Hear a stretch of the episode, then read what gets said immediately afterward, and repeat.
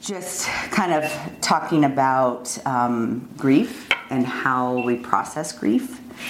And Charlene is my business coach and writing coach, uh, but has just really become my friend over the last year.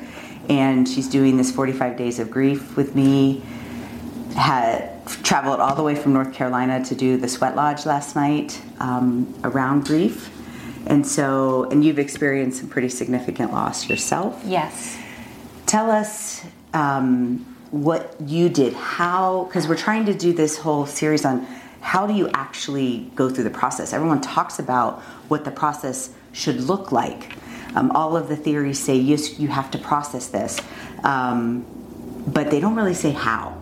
How did you process some of your grief? Maybe in three stages, like initially so, when my husband passed away, when my children were very small, they were two and four. So, sort of at the time, I felt like I was just really kind of running around after them, and I didn't have time to really fall apart, I guess, or, you know, take care of myself as much. So, during those times, I sort of tried to distract myself by telling myself that my husband was just at work or I remember vividly dropping the kids off at school and just on the drive, it was a really long drive, I would cry on the way there and cry on the way back. And that's sort of what I did. I didn't dedicate a lot of time to grieve, I would say, early on. Mm-hmm. And then over time, I started to process things. And I think I had the most dedicated time processing it as I wrote a book about it. So mm-hmm. I was sort of recalling all the events and, and thinking about what it was. And that was much years and years later. And I would say that grief never really goes away, but it's a part of your life all the time. And, you know, my mm-hmm. children and I talk about my husband, and they can't remember him as much as I would love for them to remember him. Mm-hmm. But, you know, they were very young, and I think even though they didn't kind of process that, it's it's mm-hmm. a part of their identity now. Yeah. And we talked about that because I, I lost my father um, in a, uh, from a brain aneurysm when I was 10 months old. And I don't think, I spent my whole life thinking it didn't impact me because I didn't know him. Um, but the series of events that happened after, the fact that I didn't have a father, um, all those things impacted me uh, through that time. And I know as a mom, you were just like thinking, how do I not traumatize my kids. that's, that's what I, we do as moms, like all the time. And I, yeah, and I think that they probably feel traumatized by me a lot of the time.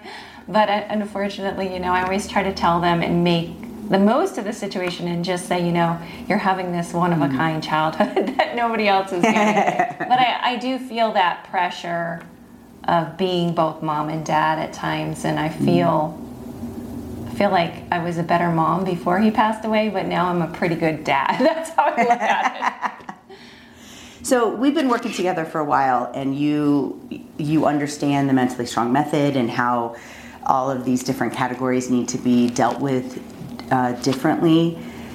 Do you do you think that would have been helpful um, had you known that, you know, in the earlier stages of grief? I definitely think so, for sure, and just kind of taking the time to really process it. And so many people, as you said, think there should be a set timeline for yeah. grief and that you should get it all done up front. And really, for me, that wasn't the case at all, to the point where people thought my behavior was maybe not the same as someone who had just lost someone because I mm-hmm. was doing a lot in my power just to kind of put it on the back burner and try to present a strong front.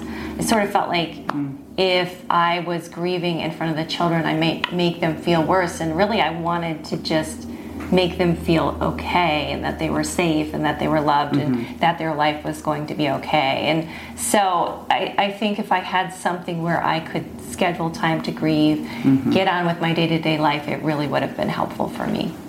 And but you knew that. There there came a time where you were like, I, I have to actually process this. And you chose to write a book.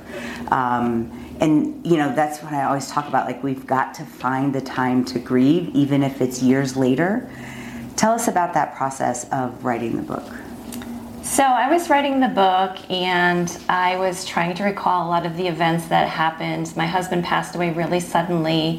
He left for work one day and didn't come home, and there was a series of events leading up to that, which I really mm. think of as a night of torture because mm. his helicopter went missing, and I knew it was missing, but I didn't know the outcome, and it transpired over this series of eight hours, maybe 10 hours. It was just mm. all night, and it it was really just a horrific experience and, and mm.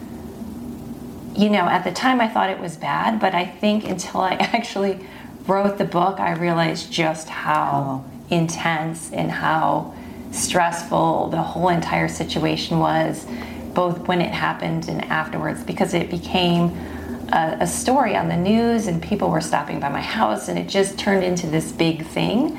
And it's mm-hmm. not the same as 9-11 but it's sort of that similar experience where mm-hmm.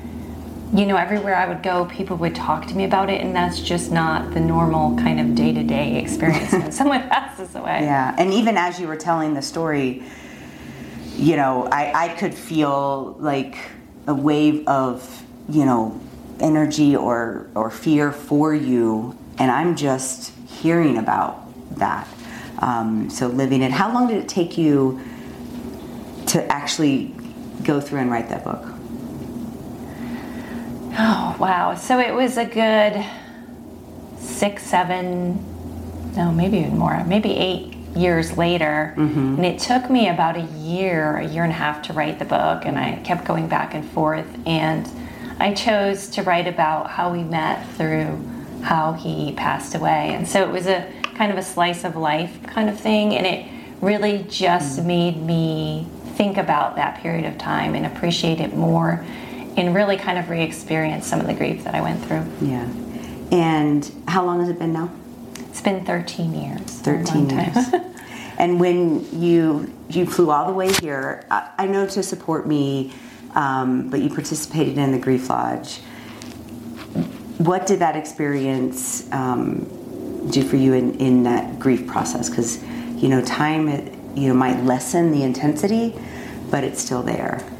Yeah, so it was an interesting experience for me because I kind of believe in a lot of things like the sweat lodge. Mm-hmm. So I was kind of taking the time not only to think about becoming stronger myself, mm-hmm. but also trying to connect and, and really focus on people that I loved who'd passed away, which was mm-hmm. probably five or six people. So I tried to sort of send messages to them, and really I had this sensation of, you know, my husband was trying to joke back with me in my mind, and uh, my father in law, and you know, and, and that's how they were all the time. I said, You would be doing something like this, and sort of laughed. And, you know, I, I just took it as an opportunity to try to send a positive message to them and, and just mm-hmm. be open to receive something back. So I agree that with time, the intensity is not there as much. It's not like um, Patrick just passed away, and a lot of the things around his death, the the issues or surrounding it,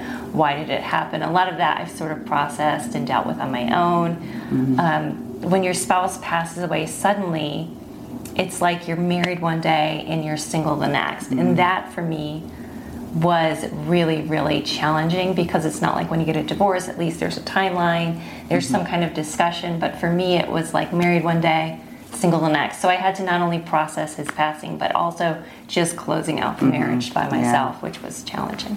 And the change of identity. Yes. I mean, you were a family to being a single mom. And that's a different identity.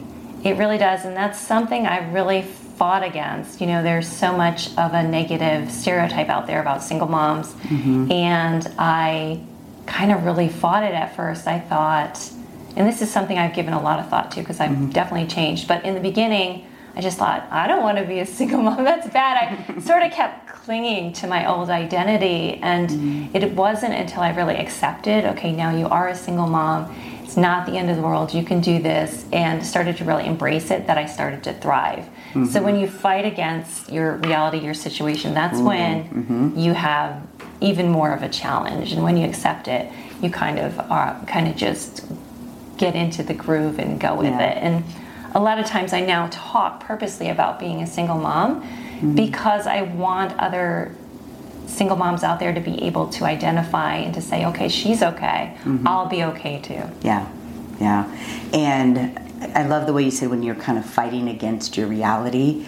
And I've, I've done the same thing. Like, this is not what I want. This is not.